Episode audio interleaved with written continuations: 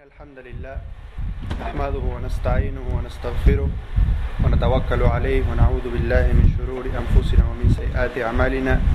من يهده الله فهو المهتد ومن يضلل فلن تجد له وليا مرشدا.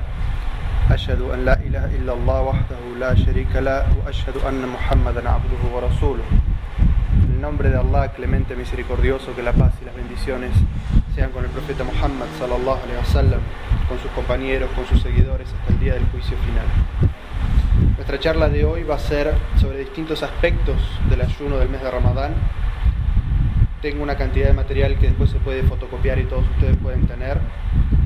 Mientras preparaba el material me di cuenta que no vamos a poder cubrirlo en una sola clase, así que inshallah el sábado que viene podemos hacer otra clase igual que esta para cubrir todo el material, porque eh, los temas que vamos a tratar son extensos y en un resumen los temas son los siguientes. El primer tema es la definición, el veredicto legal, las pruebas, virtudes y beneficios del ayuno.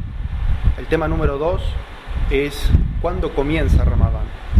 El tema número 3 es quiénes deben ayunar. El número 4 es quiénes están eximidos y no deben ayunar.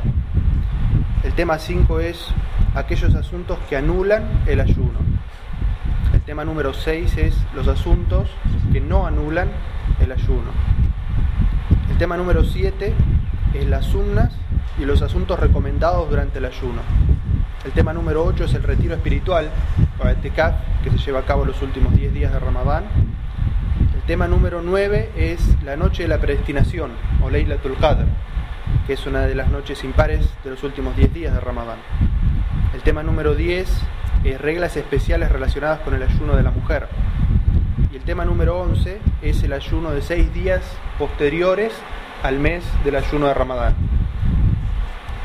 Como ven, son muchos temas, eh, no creo que podamos llevarlos todos en un solo día, así que lo que no podamos hacer de estos temas los cubrimos inshallah la semana que viene. Primero tenemos que saber que Allah Azza wa creó al ser humano con un objetivo y ese objetivo es el de la adoración, es decir, que el objetivo por el cual nosotros fuimos creados por Allah Azza wa Jal es el de acercarnos y adorar a Allah Azza wa Jal. Él dijo en el Sagrado Corán no he creado a los genios y a los seres humanos sino con el objetivo de que me adoren. Es decir, que Allah nos está diciendo en nuestra ley que el objetivo que nosotros tenemos a cumplir en nuestra vida, lo más importante que tenemos que hacer en nuestra vida es adorar a Allah correcta y únicamente a Él. Y entre los actos de adoración que Allah dispuso para el ser humano con este objetivo, para el cual nosotros fuimos creados, está el ayuno. Allah dice en una ley en el Sagrado Corán, Ya ayyuhalladhina amanu, kutiba alaykum siyama kama kutiba ala alladhina min qablikum. O vosotros que creéis, es decir, Allah le está hablando a todos aquellos que creen y tienen fe en Allah en su corazón, o vosotros que creéis, se os ha hecho obligatorio el ayuno como fue hecho obligatorio a las naciones que os precedieron. Es decir, que Allah nos habla a todos nosotros, a todos los que tienen fe en Allah en su corazón y les dice, para ustedes es obligatorio ayunar. De la misma manera que otras naciones, que otras comunidades de creyentes en épocas pasadas, también les fue hecho obligatorio ayunar. Conclusión que podemos sacar de esta ley, que Allah nos habla a todos nosotros como creyentes, nos dice que uno de los actos de adoración que debemos cumplir para cumplir con el objetivo de nuestras vidas, que es adorar a Allah, es a través del ayuno, y que nosotros no somos la primer nación o comunidad en ayunar, sino que otras comunidades que también seguían el ejemplo y la tradición de sus profetas, también tenían este rito de adoración que es el ayuno. Y Allah nos dice en otra ley que este acto de adoración es bueno para nosotros. Dice, y que ayunéis es mejor para vosotros si supierais. Y Allah que es el que todo lo sabe, Él nos está diciendo de una manera retórica, si ustedes supieran lo bueno que es para ustedes, ayunar. Y ya vamos a ver todos los beneficios y virtudes que tiene el ayuno. Entonces, siendo que Allah Azza nos está diciendo que el ayuno es bueno para nosotros, lo primero que deberíamos hacer, la primera impresión que tendríamos que tener los musulmanes hacia el ayuno y hacia Allah Azza es el de agradecer. Que Allah Azza nos ha concedido este acto por el cual nosotros podemos purificarnos a nosotros mismos y también acercarnos a Allah Azza y cumplir con el objetivo de nuestras vidas. Y dice en una ley en el Sagrado Corán,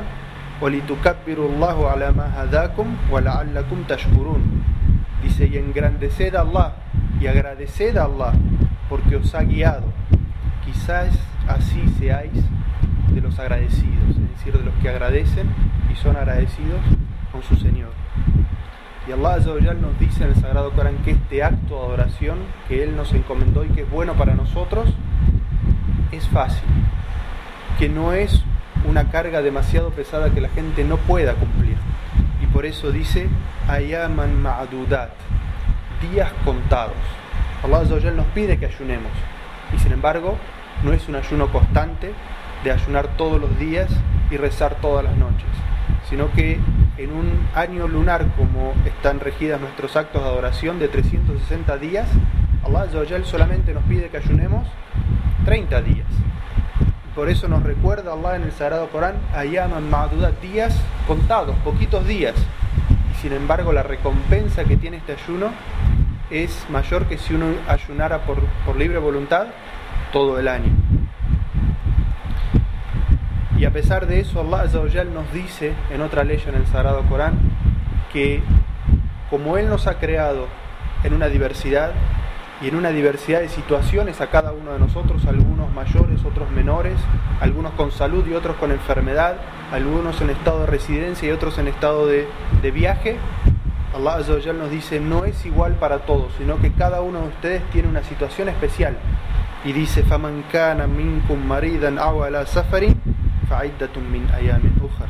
Quien de vosotros estuviera enfermo o de viaje, deberá reponer posteriormente los ayunos. Es decir, que durante, cuando esté en esa situación que no es fácil para él, Allah no quiere que ayune. Que haga lo que sea más fácil para él. Si está enfermo, que no ayune. Si está viajando, que no ayune. Si es mayor, que no ayune. Y luego, si puede, más adelante, repone esos ayunos. Y Allah nos ha concedido que este mes sea un mes en el cual se multiplican las recompensas de Allah Azawajal. Y lo que nosotros quisiéramos lograr en muchísimos años de adoración, Allah Azawajal ha concedido días especiales, meses especiales, noches especiales en el cual la recompensa se multiplica. Entonces es del musulmán de buscar esos momentos y aprovechar esos momentos para buscar la recompensa de Allah, sacrificar aquello que uno puede sacrificar para acercarse a Allah y conseguir la fe. El primer tema que vamos a tratar, como dijimos, es la definición del ayuno. ¿Qué es el ayuno? La palabra en árabe es asiyam, el ayuno. Lingüísticamente en árabe, siyam significa abstinencia. Ese es el significado lingüístico de la palabra. Ayuno significa abstinencia. Pero técnicamente dentro de la jurisprudencia islámica, ¿qué significa la palabra asiyam, el ayuno? Significa abstenerse de toda comida, bebida y relaciones sexuales y otros anuladores del ayuno desde el principio del alba y hasta la puesta del sol, con la intención de acercarse a Allah. Entonces mencionamos distintas condiciones en esta definición y la vamos a ir explicando una por una. Lo primero que los juristas dijeron respecto a la definición del ayuno es abstenerse de comida, bebida, relaciones sexuales y otros anuladores del ayuno. Es decir, que coincidiendo con el significado lingüístico de la palabra, ayuno significa abstenerse. ¿De qué cosas? De todos eh, comida, bebida y relaciones sexuales. ¿En qué momento? Es decir, una definición nos tiene que decir de qué nos tenemos que abstener y cuándo nos tenemos que abstener.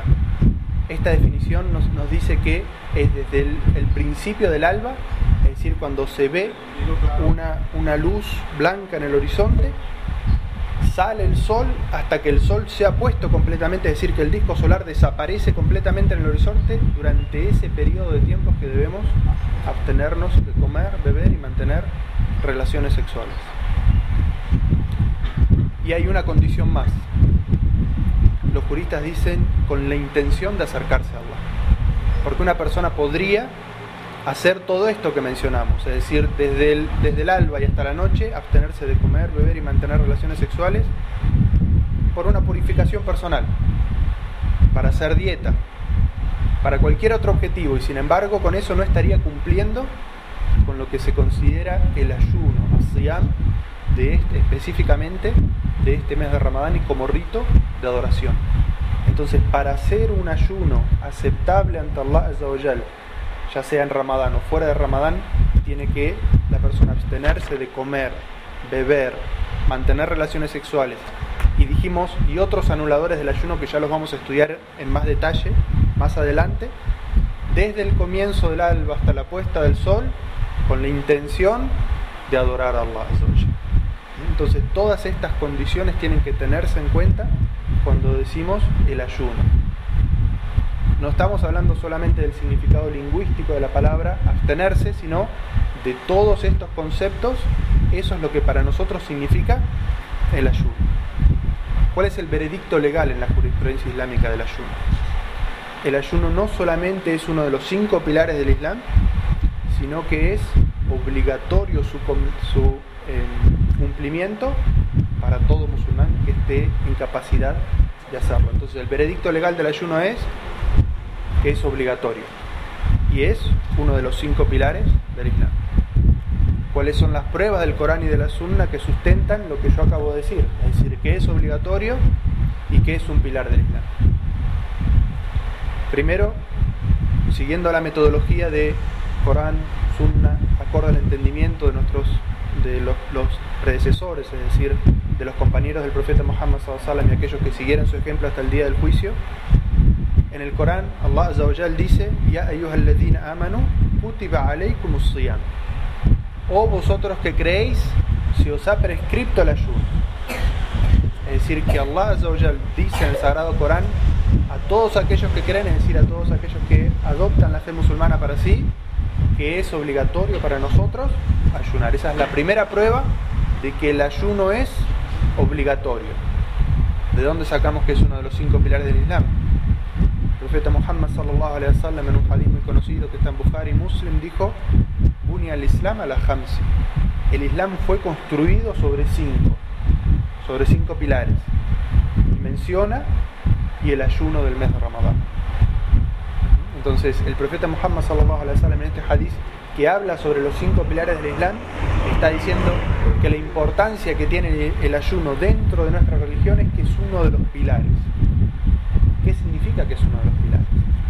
Si en esta metáfora que el profeta sallallahu alaihi wasallam nos está dando, dice que el Islam fue construido sobre cinco pilares. Él está dando una metáfora de una construcción, de una casa que está construida sobre cinco bases, sobre cinco pilares. ¿Y qué le pasa a una casa si una de las bases no está, si una de los pilares no está? Se cae. Es decir, pasa de la existencia a la inexistencia. Es decir, que aquella persona que pudiendo cumplir con el ayuno del mes de Ramadán no lo haga por voluntad propia, su Islam se cae, desaparece. Y por eso es que los sabios consideran que aquella persona que pudiendo ayunar el mes de Ramadán por libre voluntad no lo hace, puede estar saliendo de lo que es el circo del Islam y ser ante Allah no musulmán. Es decir, convertirse en un incrédulo. Le pedimos a Allah que nos proteja de todo eso. ¿Cuáles son las virtudes que tiene este mes de Ramadán? Cuando Allah nos pide que hagamos algo, nos enumera un montón de virtudes. Dice, aquellos que hagan tal obra, Allah los va a recompensar de tal manera. Lo primero que tenemos que saber es que Allah recompensa el ayuno por sí mismo. En un hadith que narró Abu Huraira, anhu, el mensajero de Allah sallallahu wasallam dijo, todas las buenas obras que el ser humano son en beneficio propio y él las recompensa Allah Azawajal la recompensa entre 10 y 700 veces, dependiendo de la sinceridad la intención y la, la, corrección con que el creyente haga esta obra. Y Allah Azawajal dice, excepto el ayuno, porque el siervo lo hace por mí y yo soy quien recompenso por él. Es decir, que Allah Azawajal personalmente, Él es el que da la recompensa del ayuno, es decir, que no tiene ese límite de entre 10 y 700 veces. Allah lo recompensa en su enorme generosidad mucho más allá de eso. Otra de las virtudes que tiene el ayuno es que el ayunante cuando levanta sus manos y pide a Allah Allah no rechaza su súplica. Siempre que un creyente levante sus manos y esté ayunando y pida algo a Allah Allah no rechaza su súplica. Y sabemos que el profeta Muhammad sallallahu alaihi wasallam nos enseñó que las súplicas son siempre respondidas. Y puede ser que sean respondidas inmediatamente, es decir, uno pide algo ahora y Allah Azawajal se lo concede. Pero puede ser que en el, en el designio de Allah Azawajal lo que esa persona esté pidiendo no sea beneficioso para él en ese momento. Entonces Allah Azawajal retrasa la, que se concrete esta súplica para el momento que Allah en su sabiduría sabe que es lo mejor para ese siervo. Pero si tampoco eso pasa, Allah guarda esa súplica como un acto de adoración y de devoción y le da la recompensa de esa súplica en el día del juicio final. Y esto es lo que dice el profeta sallallahu alaihi wasallam de que la súplica de un ayunante jamás es rechazada, sino que es aceptada y aunque no le sea concedida en este mundo, le espera su recompensa por esa súplica en el más allá. Otro de los beneficios del ayuno es que el día del juicio final, cuando todos estemos ante Allah esperando que algo nos salve de la ira de Allah y que nos conceda poder entrar al paraíso, cuando uno haya ayunado en este mundo, el ayuno va a tomar cuerpo, se va a presentar ante Allah y va a decir yo intercedo por él, porque él por mi causa dejó de comer y de beber y de ir a su deseo, es decir, de mantener relaciones sexuales. Entonces el ayuno va a interceder por uno el día del juicio, el día que estemos ante Allah desesperados por tratar de salvarnos del infierno y poder entrar al paraíso, ese día el ayuno va a interceder por nosotros.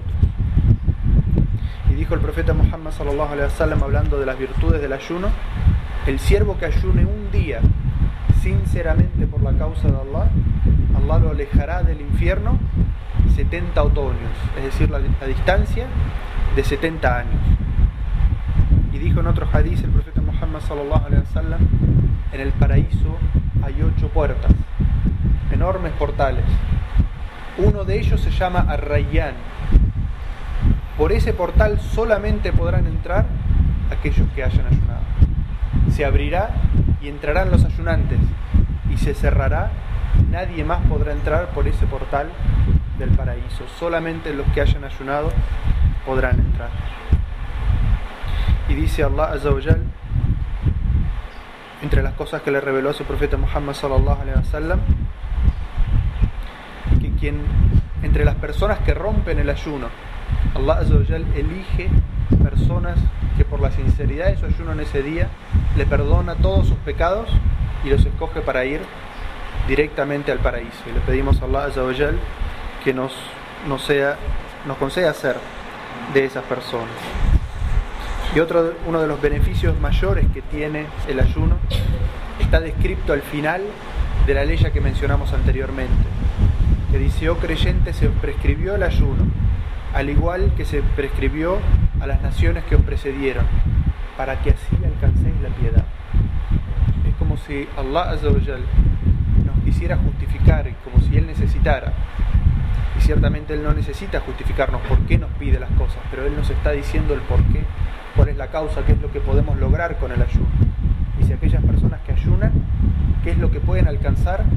Pueden alcanzar la tapua, traducida como rectitud, como la excelencia, como el temor devocional de Allah. Todo eso lo puede alcanzar la persona que ayuna.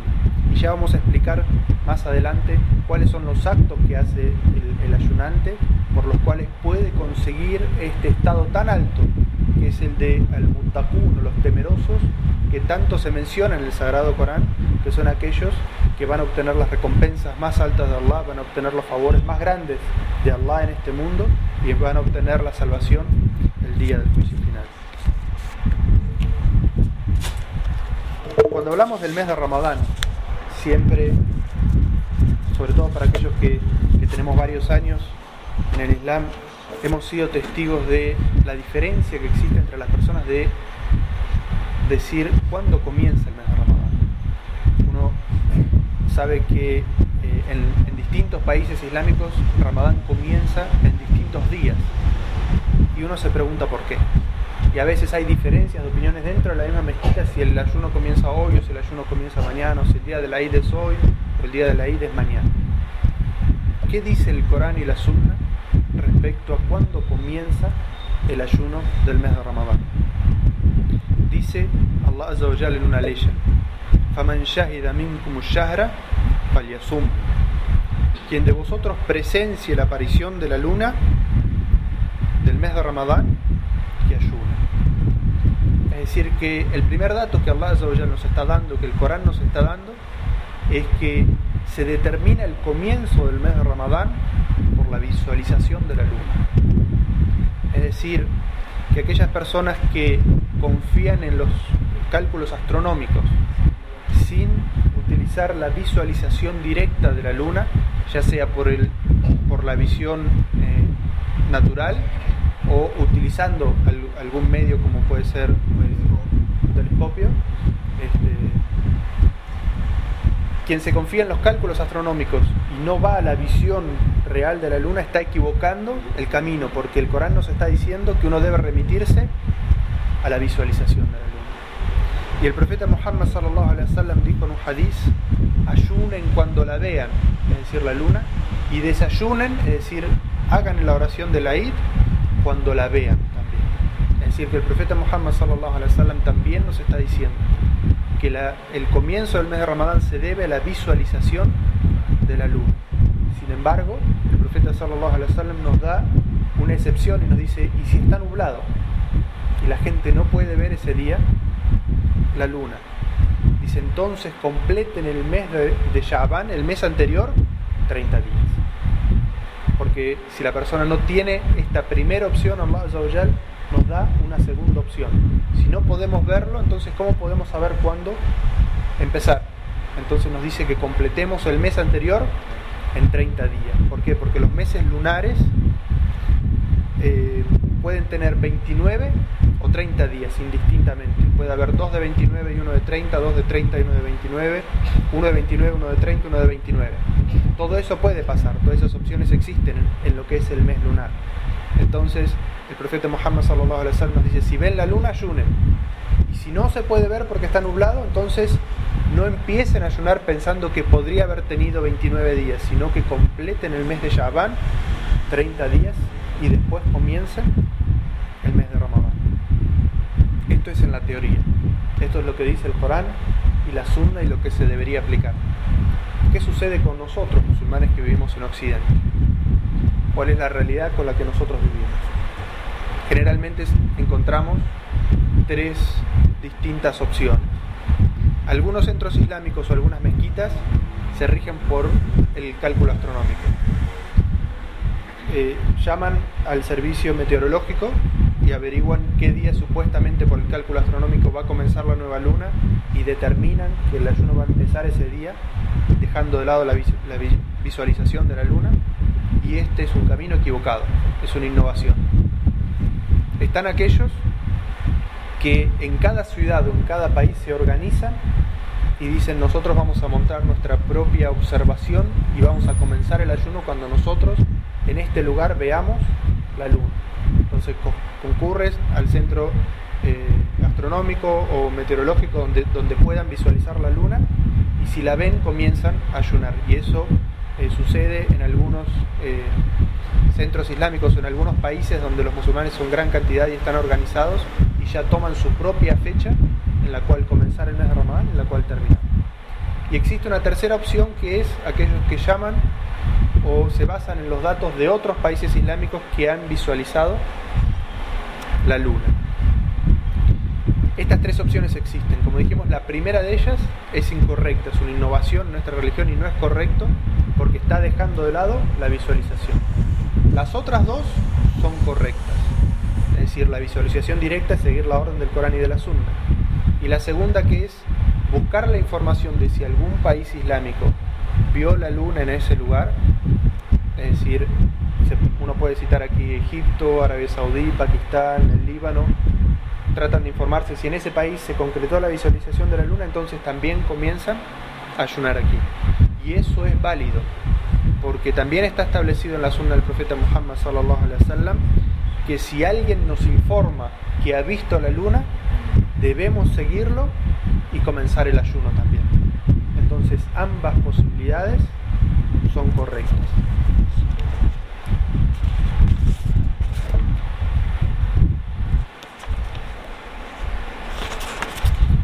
¿Qué pasa en una, en una, comunidad en la, cual, en la cual hay diferencia de opiniones respecto a este asunto? Algunos dicen nosotros deberíamos ver la luna y otros dicen vamos a seguir eh, la visualización de, otro, de algún país islámico. Dijimos que ambas son correctas. Entonces en los asuntos que son correctos ambos, podemos elegir cualquiera de los dos. Cualquiera de los dos es correctos, válidos, acordes al Corán y la Sunna, y por lo tanto ese asunto no debería generar división entre la comunidad.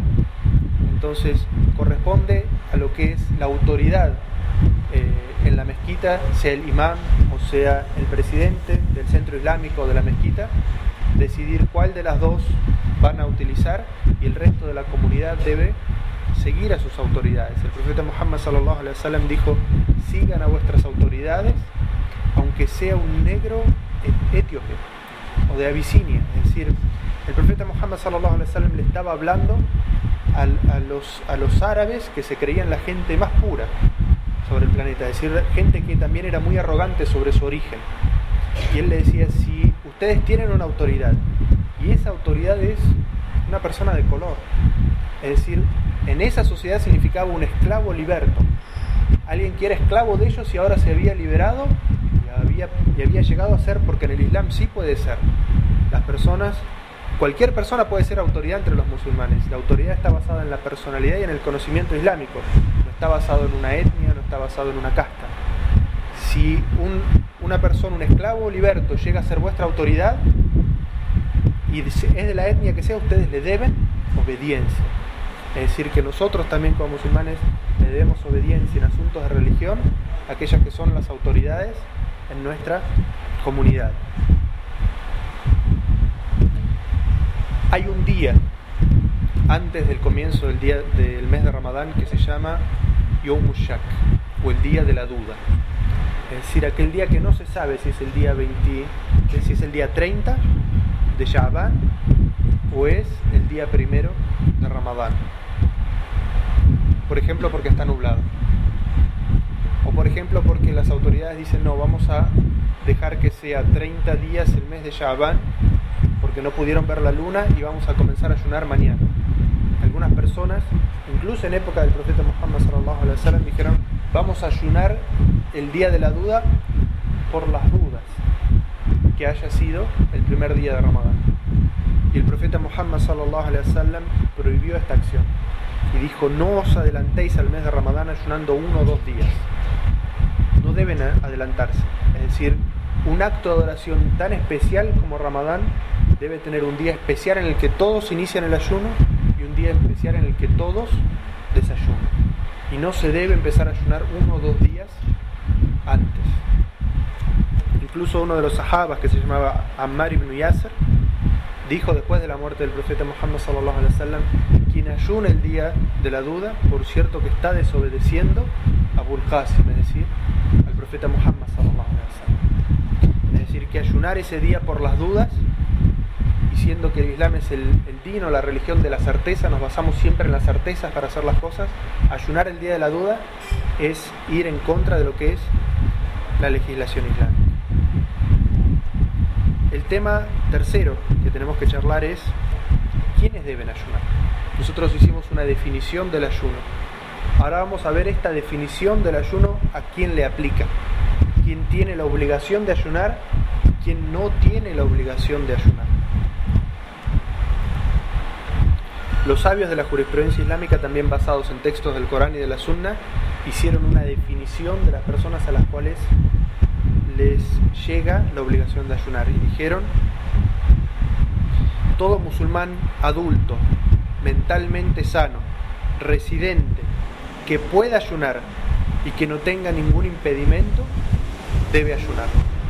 Entonces mencionamos cuántas condiciones, cinco personas para que una persona deba ayunar. La primera de ellas es que sea musulmán. Es decir, que si nosotros conocemos a una persona que es musulmana y entra el mes de Ramadán, le tenemos que informar de la obligación que él tiene de ayunar. Y si no es musulmán, está obligado a ayunar, le debemos informar de su obligación de ayunar. No, esta es una obligación que recae a causa de la fe que nosotros tenemos en Allah y es obligación sobre nosotros y no es obligación sobre los no musulmanes. La segunda condición es que sea adulto. Es decir, aquella persona que haya alcanzado la pubertad, le es obligatorio ayunar. Aquellos que están por debajo de la pubertad no tienen la obligación de ayunar. Esa es la segunda condición. La tercera es que sea mentalmente sano. Es decir, que aquellos que no tienen conciencia o que tienen una enfermedad como el síndrome de Down no están, no obligadas a ayunar. Y entra también dentro de este veredicto aquellas personas que han perdido la conciencia están, por ejemplo, en estado de coma. Esas personas no tienen la obligación de ayunar y si la recuperan, recuperan la conciencia, una vez pasado el mes de Ramadán no tienen que recuperarlo, porque ellos no tenían la obligación jurídica de hacerlo durante el mes de Ramadán. Otra de las condiciones, la cuarta, es que pueda ayunar. Y esto se refiere aquellos que alcanzan una edad en la cual el ayuno les afecta a la salud. Es decir, tienen ya una edad avanzada, son mayores y el hecho de ayunar les afecta negativamente a la salud, entonces estas personas no tienen la obligación de ayunar. Otra de las condiciones es que sea residente. Allah Azza aquellas personas que están en ese momento residentes en su casa, tienen la obligación de ayunar. Sin embargo, aquellos que están en una situación excepcional, que están de viaje, y que les es incómodo y dificultoso, Allah nos exime del ayuno. Y la última de las condiciones es que no tenga nada que le impida hacerlo. Y esto es específicamente para la mujer que en estado de menstruación o de puerperio, por ser una situación difícil y extraordinaria para la mujer, Allah le da el permiso de que no ayune durante esos días y que cuando esté en su estado ideal fuera de esos días que son difíciles para la mujer, recién en esos días entonces recupere esos días de ayuno. Dijimos primero que la segunda eh, condición era que sea adulto. ¿Y cómo se considera una persona que es adulto? Dijimos que alcanza la pubertad. ¿Cuáles son las señales de que alguien ha alcanzado la pubertad? Es decir, en el caso de la mujer que tenga su primera menstruación, en el caso del hombre que tenga su primera emisión de semen, o en el caso de ambos que empieza a crecerles el, el, vello púbico. Si nada de esto se ha dado, porque en, algunas etnias o en, algunas eh, regiones del planeta, por el frío en el que viven, todos estos procesos se retrasan, cuando alcanzan los 15 años de edad y ninguna de estas señales anteriores se ha dado, entonces se considera que es puber y por lo tanto también debe comenzar a ayunar. Y respecto a los hijos, el profeta Muhammad sallallahu alaihi wasallam dijo en un hadiz: enseñadle la oración a vuestros hijos a los siete, reprendedlos si no la hacen a los diez, y cuando alcancen los diez años, separadlos en el lecho, es decir, darle un lecho distinto a cada uno de los hijos, especialmente si es hombre y mujer. Los, los sabios hacen una comparación analógica de la oración al ayuno. Y dicen que una vez que los niños alcanzan siete años, es bueno ir adentrándolos en el mundo del ayuno. Que ayunen horas, que ayunen mediodía, los que puedan que ayunen el día completo. Y cuando alcancen los 10 años, comenzar a regañarlos si ellos no cumplen con el ayuno, para que esto se les haga un hábito, algo normal en la vida, es decir, que cuando alcancen la pubertad y tengan la obligación de comenzar a ayunar, no les sea algo completamente extraño, sino que ya estén de alguna manera habituados.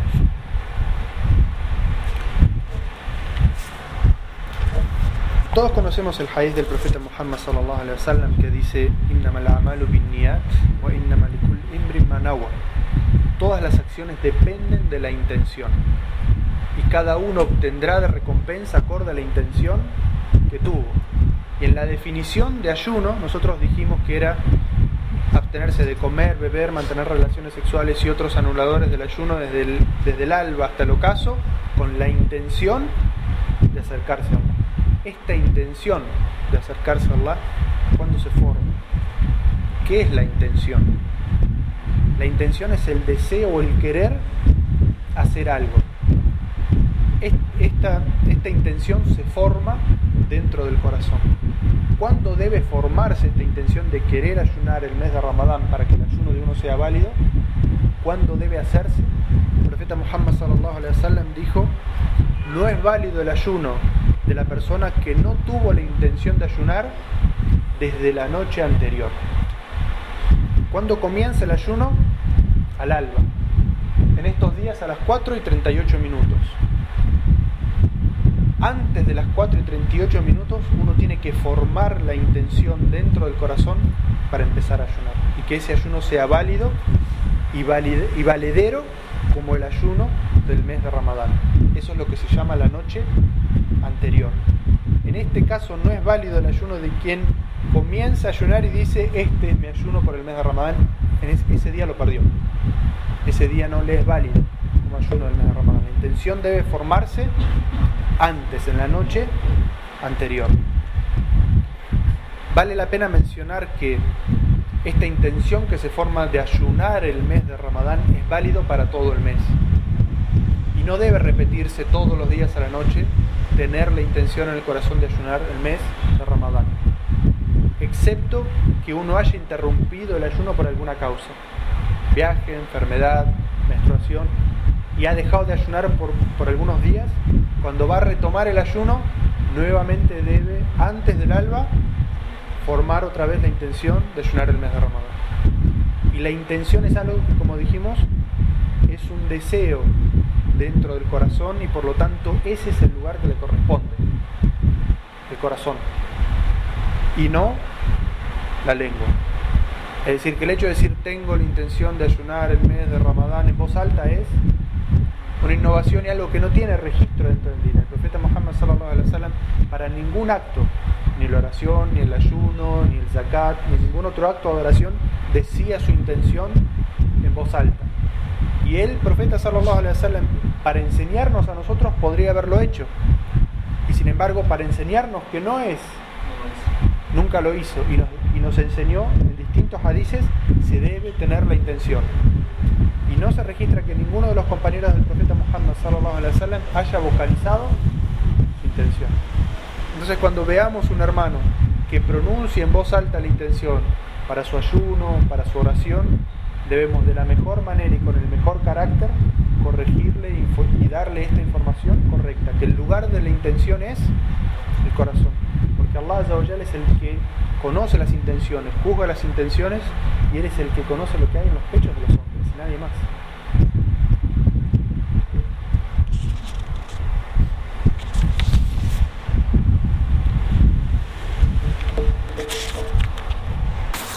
¿Cuándo se debe comenzar a ayunar? En nuestros tiempos, nosotros no eh, tenemos la capacidad de distinguir cuándo está comenzando exactamente el día uno se rige por los horarios que pueden estar impresos en estos relojes o generalmente la mayoría de nosotros los tenemos en el computador en un, programa que nos dice cuándo comienzan cada una de las oraciones. El profeta Muhammad sallallahu alaihi wasallam nos dijo que en ese momento es cuando debemos iniciar el, el, el ayuno. Perdón. Y los compañeros del profeta Muhammad sallallahu alaihi wasallam narrando su sunna, narrando su tradición, nos dicen un hadith nos levantamos a comer el suhur, es decir, un pequeño refrigerio que se come antes de comenzar el ayuno, junto al profeta Muhammad sallallahu alaihi wasallam. Terminamos de comer y nos levantamos junto al profeta sallallahu alaihi wasallam para iniciar la oración. Un taber, es decir, una persona de la tercera generación, le pregunta a este compañero del profeta Muhammad ¿cuánta, ¿cuánto tiempo pasó entre que comieron e hicieron la oración? Y este sahaba le responde el tiempo que uno tarda en recitar 50 leyes, es decir, pocos minutos. Lo que significa es que es algo inmediato, es decir, uno puede comer hasta el momento que va a comenzar a hacer la oración.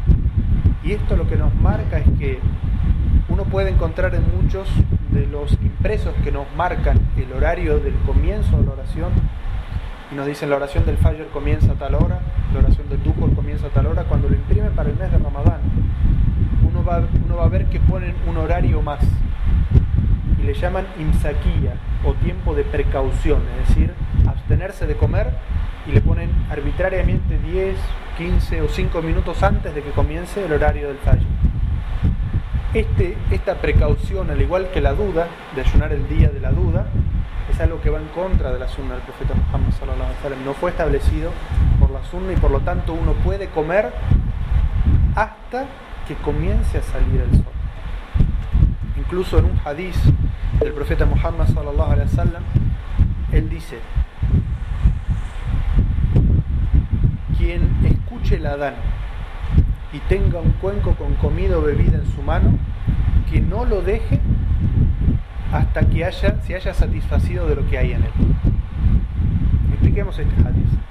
El profeta Muhammad sallallahu alaihi wasallam tenía una persona que hacía el Adán para él, que era Bilal. Era, una, era una, una, persona de color que tenía una voz muy potente, entonces el profeta sallallahu alaihi wasallam lo había designado para que hiciera el Adán. Para Ramadán, el profeta sallallahu alaihi wasallam lo había designado Bilal para que hiciera un Adán antes de que comenzara el Fajr. Como nosotros hoy tenemos reloj despertador, en aquella época no existía. Entonces, ¿qué es lo que despertaba a la gente para, para hacer el refrigerio, el desayuno antes de comenzar a ayunar? El Adán, un llamado a la oración. Entonces el profeta Muhammad sallallahu alaihi wasallam les dice, cuando Bilal haga el Adán, levántense y coman. Cuando escuchen un segundo Adán de Ibn Um Maktum, un, un sahaba, un compañero del profeta sallam que era ciego, entonces ellos podían di diferenciar perfectamente entre la voz de uno y de otro. Entonces en ese momento dejen de comer. Es decir, que el primer Adán servía para qué? Para despertar a la gente. La gente comía y el profeta les dijo hasta cuándo podían comer. Hasta que escuchaban el Adán, es decir, hasta que comenzaba el horario del Fajr en este momento hasta las 4 y 38 minutos cuando la persona que dice el Adán comienza, hasta ese momento podían comer. E incluso más, en el hadith que acabamos de mencionar, el profeta dice, si escuchan el Adán, si comienza el... Ustedes miran el reloj, 4 y 38, 4 y 38, debo dejar de comer. Y tienen un, cuen, un vaso con agua en la mano, todavía lo pueden tomar. Entonces, esto de dejar de comer antes de que empiece el Fajr es una innovación que no tiene ningún asidero dentro de la sunna del profeta Muhammad. Y también si conocemos gente que lo hace de la mejor manera y con las pruebas que hemos mencionado aquí, uno debe tratar de corregir esos errores en la comunidad islámica. Dijimos cuándo se debe empezar a ayunar, ahora vamos a hablar de cuándo se puede dejar de ayunar. El profeta Muhammad sallallahu alaihi wasallam dijo, una vez que llega la noche el día desaparece y el sol se ha puesto, el ayunante debe romper su ayuno. Este es un hadiz auténtico. El profeta Muhammad sallallahu alaihi wasallam dice, cuando uno vea que comienza la noche o que el día se ha terminado y el, el disco solar se ha ocultado completamente, entonces el ayunante debe desayunar. Y no es señal de piedad, ni de rectitud, ni de buen musulmán retrasar el desayuno y hacerse el sufrido y en ese momento ponerse a hacer, hacer dua durante 10 minutos para retrasar el ayuno. Eso no es de la sunna del profeta Muhammad sallallahu alaihi wasallam. Es más, dijo en un hadiz, mi nación estará en la bondad, es decir, en aquello que es correcto, siempre que se apresuren a desayunar. Siempre que cuando llega el momento de desayunar, en ese momento desayunan. Así como empezamos a ayunar por, por obediencia a Allah, cuando llega el momento de desayunar también desayunamos prontamente en obediencia. Allah